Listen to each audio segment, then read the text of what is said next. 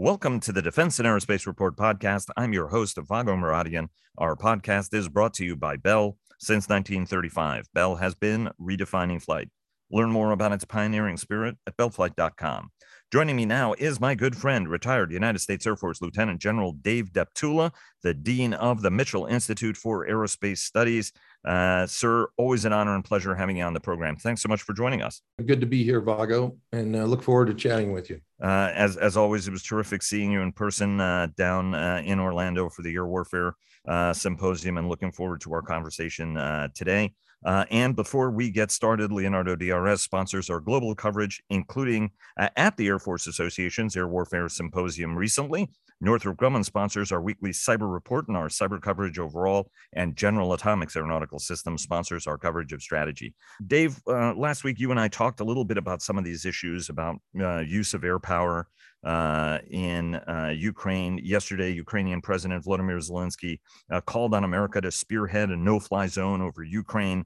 Uh, and the question is whether such a move would trigger a wider war between Russia uh, and Ukraine. You've been talking about this uh, and thinking about it certainly for, for some, some time. And the Air Force magazine's uh, peerless uh, reporter John Tirpak wrote a story today in which you were quoted saying that you thought that that was a bad idea. Uh, on the other hand, there were those who argue look, Ukraine remains a sovereign nation with a democratically elected leadership. It's calling on the international community for help against a barbaric aggressor.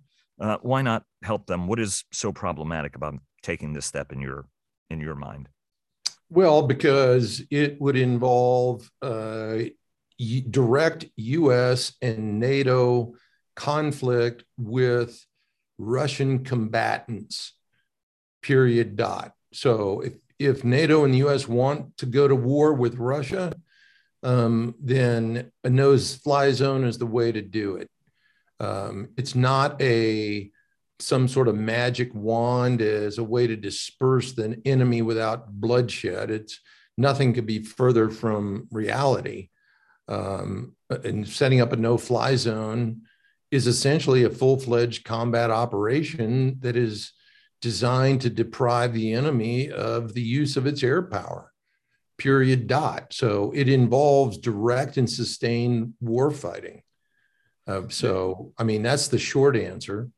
Um, well i want to get a little bit uh, deeper into this right? I mean one of the other uh, elements of this is that the Russians actually are um, attacking a lot through their artillery, through their rocket artillery, right, which um, has a prime place in their order of battle. Their airplanes are dropping some dumb bombs uh, at this point. Is that another complicating factor in this? That it's less about the airplanes at this point, but how uh, Russia is just you you know you know targeting apartment blocks and all of this using old-fashioned artillery or rocket so, artillery? Once again, you're, if I may, you're digressing from the original question, which is is a no fly zone a good thing or not? Uh, dealing with Russian artillery that is being used to slaughter innocent men, women, and children is another thing. Uh, but if the policy position of the US leadership and the NATO leadership is to avoid direct conflict with the Russians, uh, then putting up a no fly zone is not a way to do that. Because the point I want to get across is a no fly zone involves direct or will involve, would involve direct conflict with the Russians. Um, uh, no, it, right. I, I completely appreciate uh, that point. I guess what I'm saying is that, you know, how how extensively are the Russians using air power in this um, in this campaign, right? So even if you decided that you're going to take that risk, is it something that would actually be as effective as we want it to be? I guess is my question. Well, the short answer to that is yes, because the Russians are using air power. They're using, they're flying on the order right now of 200 to 300 sorties a day um, I don't necessarily know if all of those are over Ukraine, uh, but the most recent example of the use of their air power um, was to bomb the facility uh, in Mariupol that was uh, clearly marked as housing civilians and children. Uh, and they did that um, with uh, weapons dropped from an airplane. So if you want to prevent uh, those kinds of uh, atrocious actions that the Russians are conducting with aircraft, then yes, a no fly zone could be effective in preventing them. That's why it's important for the United States and the friends of Ukraine to supply them with the air defense capabilities such that they can do their best to maintain uh, a degree of air superiority uh, in critical elements over their country. Um, let me take you to the question, uh, Dave, which you brilliantly uh, just queued up, right? What are the capabilities and systems uh, that the Ukrainians need at this point, right? I mean, the uh, administration in shooting down the, the Polish proposal to swap their MiG 29s with Ukraine for American F 16s uh, via uh, the U.S. airbase in Ramstein, Germany, was shot down by the administration, saying, "Hey, Ukrainians at this point don't need more MiGs. Uh, what they need are more anti-armor, anti-air." And indeed, the administration called on Eastern European nations, "Hey, send over your air, higher altitude air and missile defense systems." Uh, which are common with the Ukrainians because they're using them very effectively.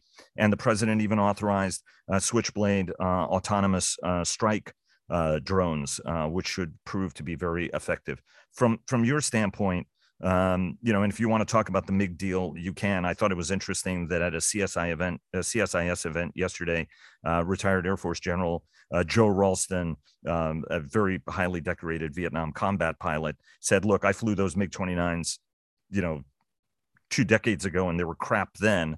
They were sold for two euros a piece from the Germ- by the Germans to the Poles part them out and send the parts there, the Ukrainians could use them. So that was kind of his take on the MiG 29 issue. What are, what are the kind of capabilities the international community has to be furnishing the Ukrainians with, both for defensive as well as offensive purposes? Okay, well, there's a lot to unpack there. Um, first, uh, you, you, know, I I know General Ralston very well, and uh, I would suggest to you that there are a lot of improvements that have been made to MiG 29s in the 30 years than, since he flew them. Um, I flew against them uh, in an F 15, and I can tell you the MiG 29 is a very capable aircraft. And we have to be careful um, about mirror imaging and imposing uh, US air power expectations uh, and capabilities that we are used to operating with uh, on others. The fact of the matter is, the MiG 29 is the predominant air defense aircraft that's operated by the Ukrainians.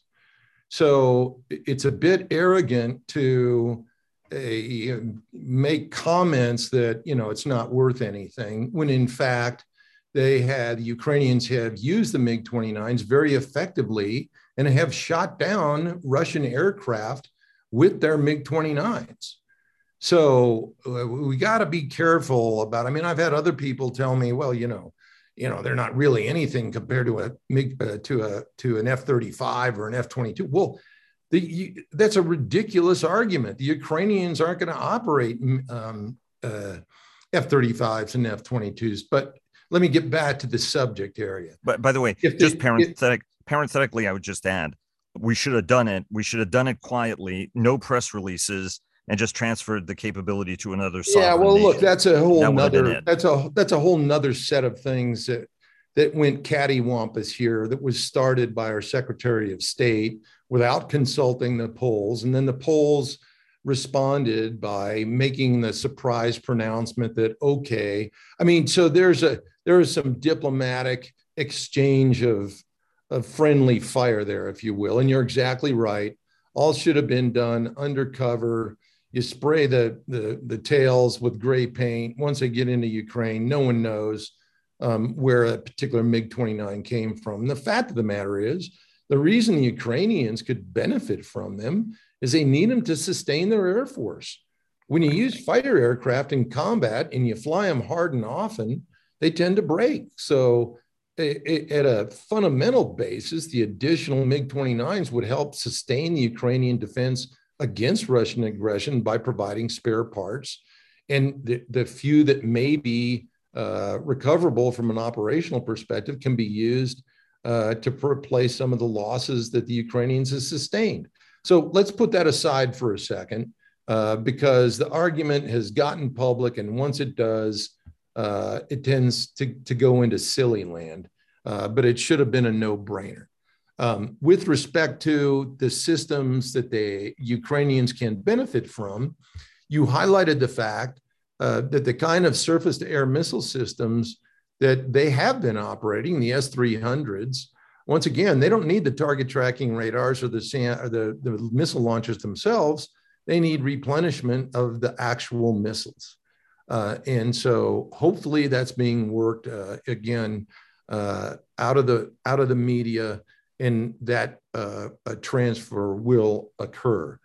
Um, with respect to um, other systems, you mentioned the fact that uh, as part of the uh, arms resupply uh, transfer that the president uh, discussed yesterday, uh, there were 100 supposed drones. I would suggest to you, and in fact, the Army regulations categorize Switchblade as a missile, not a drone.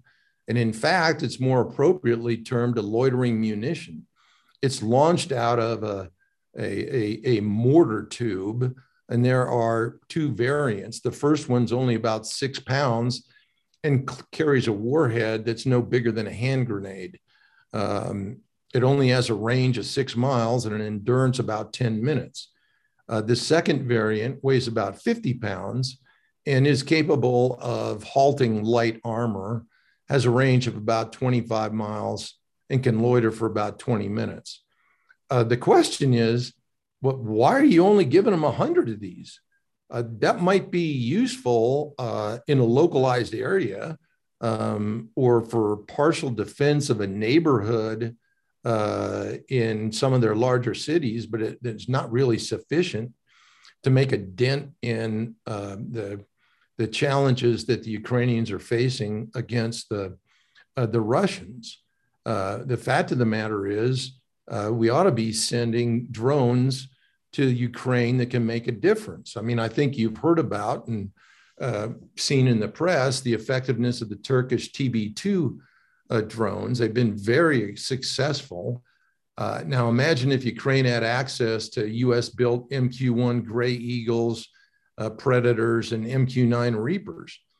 Uh, these aircraft have four times the payload, 10 to 12 times the range, the ability to fly across the entire country of Ukraine, and they can stay aloft for a day at a time, not just a couple of hours of a TB2 or the 10 to 20 minutes of a switchblade. Uh, so um, that's something that we need to consider uh, seriously.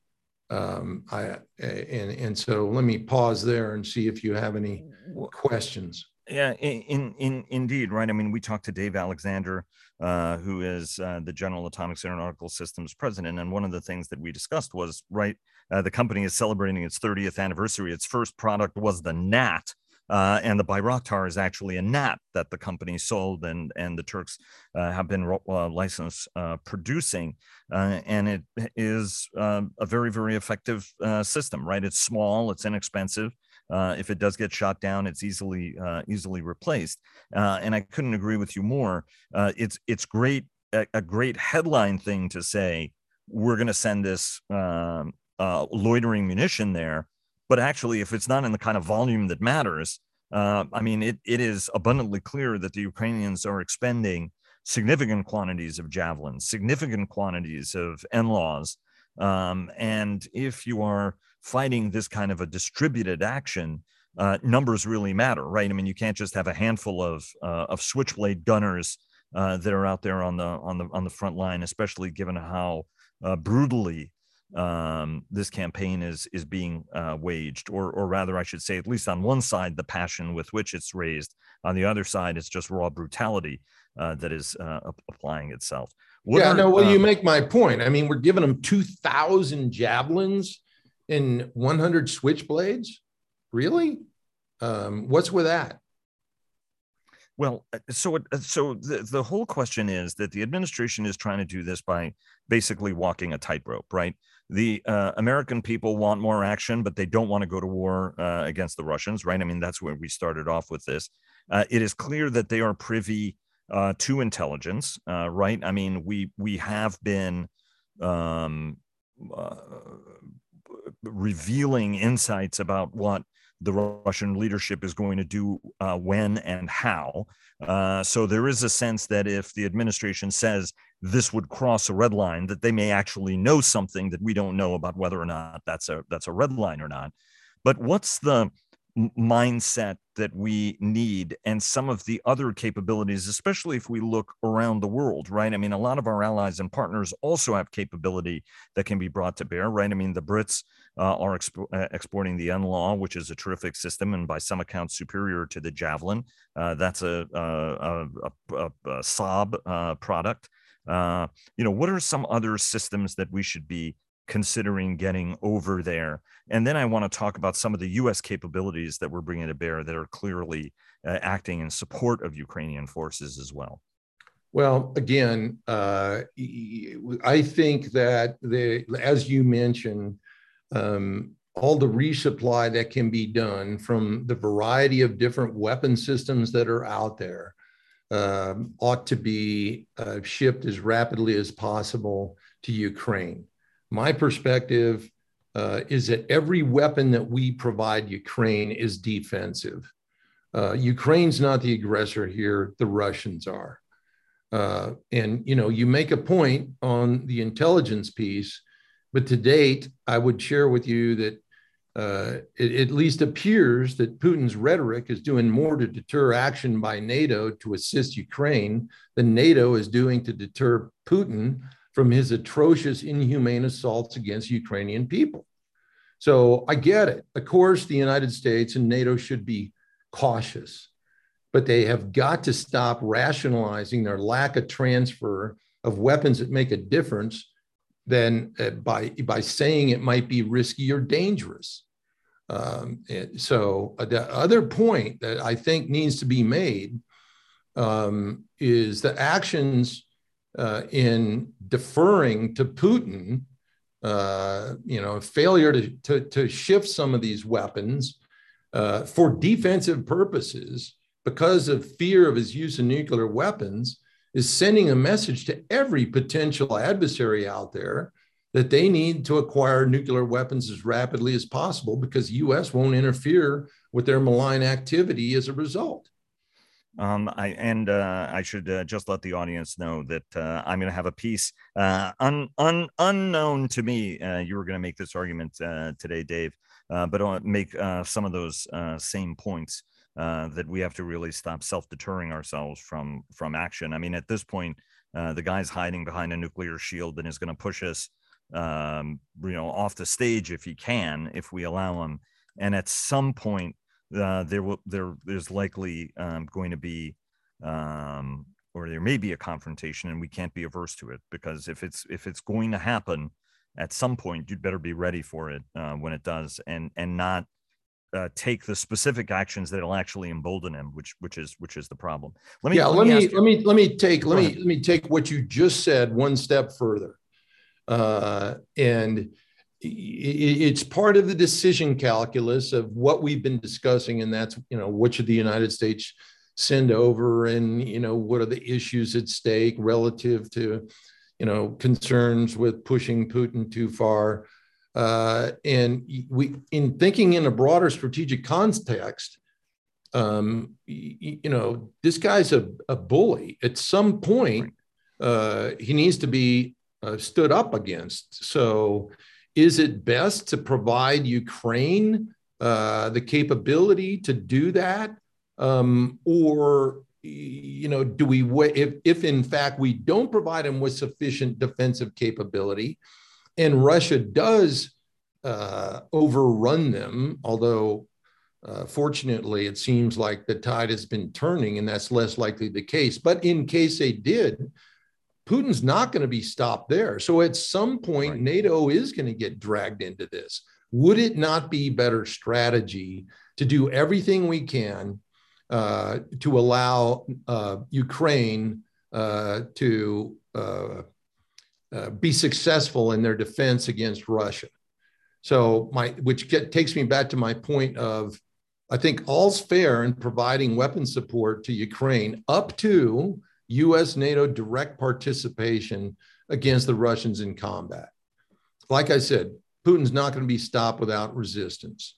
And the Ukrainians, quite frankly, this has evolved beyond a regional issue. They're fighting on behalf of the complete free world. And therefore, we ought to support them to the greatest degree possible, not the least that we can get by with, according to a bunch of Pentagon lawyers. We're a superpower and we need to start acting like one. Uh, I couldn't agree with you uh, more on that uh, sentiment. Um, we're running short, uh, and I've got three uh, key questions to ask you. Um, where do you stand on the notion of establishing um, some form of Berlin uh, air airlift for food, medicine, fuel, uh, water, or you know purification equipment for uh, some of the communities that the Russians have surrounded and are laying siege to, with the specific goal uh, of causing mass uh, civilian casualties. And indeed, right, I mean, you talked about the Mariupol theater bombing, uh, 1,200 people in that bomb shelter uh, that uh, they knew were there, but also all manner of acts of terror. 10 people waiting on a bread line uh, were shot to death. people who are trying to surrender or trying to seek safe passage are, are, are, are being shot to death. So, in, in every sense, uh, Vladimir Putin uh, and all the way down the chain of command are war criminals, and all of this is being documented.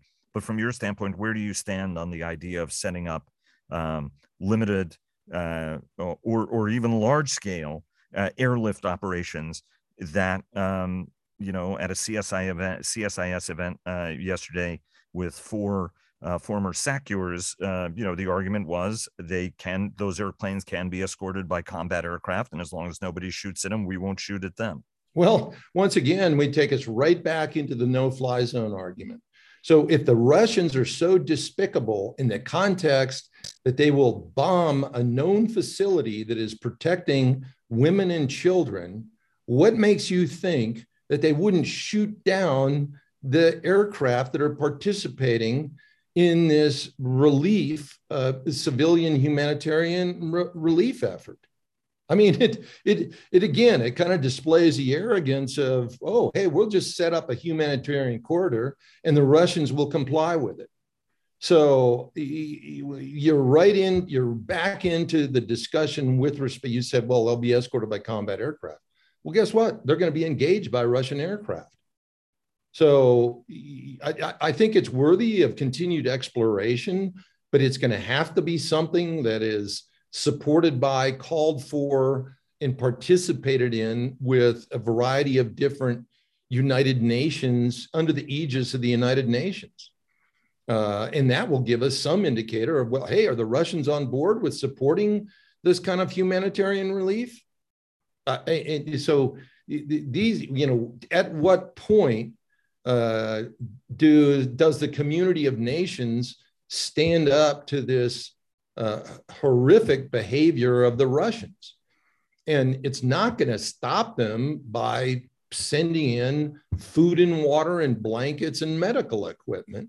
And I dare say that the Russians would have no compunction with shooting down any participant of that humanitarian airlift. So, how does this end? Dave.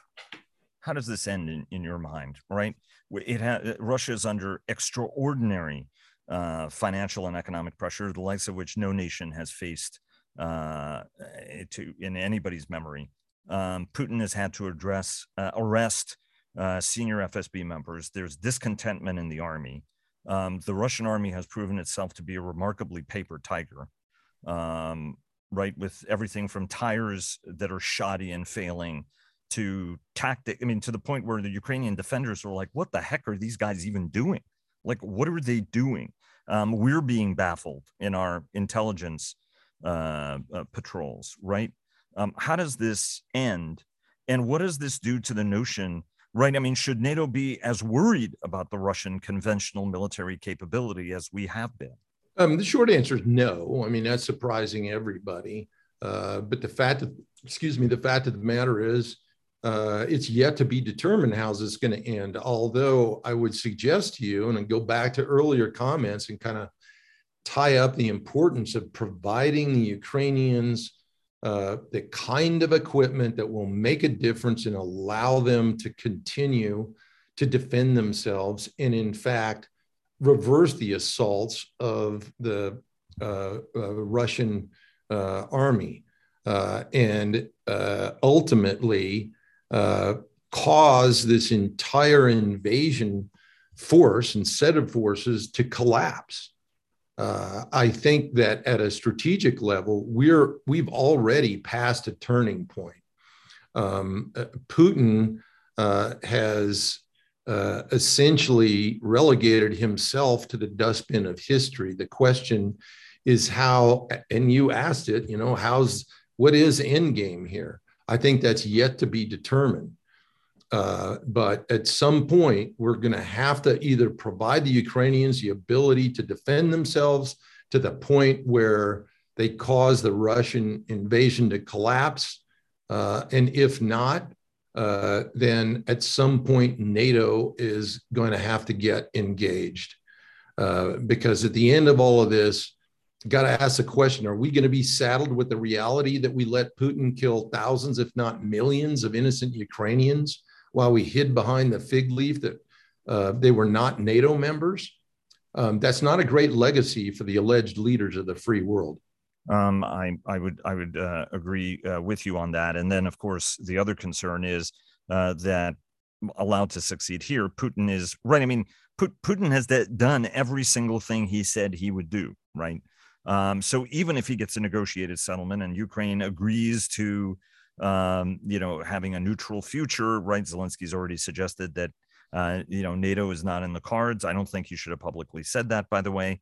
Uh, and at the at the same time, the Russians are having their maximalist position. No, no, no, no, no. You recognize our sovereignty over Crimea, Donbass, Luhansk, and the new corridor uh, that we have created that connects all of this stuff.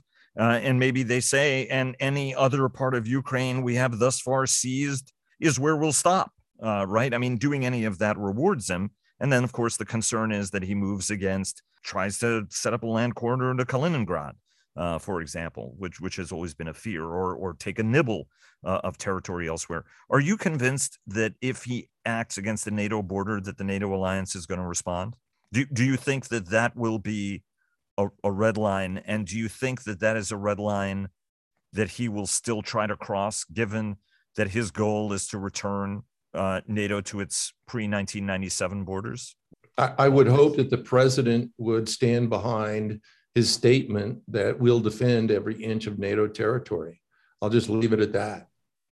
Even if Putin was, for example, you know, to detonate a low yield nuke over the Black Sea somewhere as a test, um, I'm sure that NATO slash the United States um, would respond. But the fact of the matter is, uh, we need to stand up to Mr. Putin. And the best way to do that is to adequately arm uh, the Ukrainian uh, people uh, to reverse the invasion of Russia. Thanks very much, Dave. Always an honor and pleasure having you on the program. Look forward to having you back on again soon. Have a great aerospace power kind of day. And now a word from our sponsor, retired United States Army Major General Jeff Schlosser, who is the Executive Vice President for Strategic Pursuits at Bell. We've been building creative and innovative aircraft, next generation types of capabilities for almost nine decades. Bell is the company that can deliver that. Thanks very much, sir. And thanks to all of you for listening. Please follow our daily podcasts and visit the Defense and Aerospace Report website to subscribe to our weekly newsletter. Follow us on Twitter, like us on Facebook at Defense and Aerospace Report, and check us out on LinkedIn. And stay tuned for our weekly cyber report sponsored by Northrop Grumman. Thanks again to Bell for their generous sponsorship, and we'll see you again tomorrow.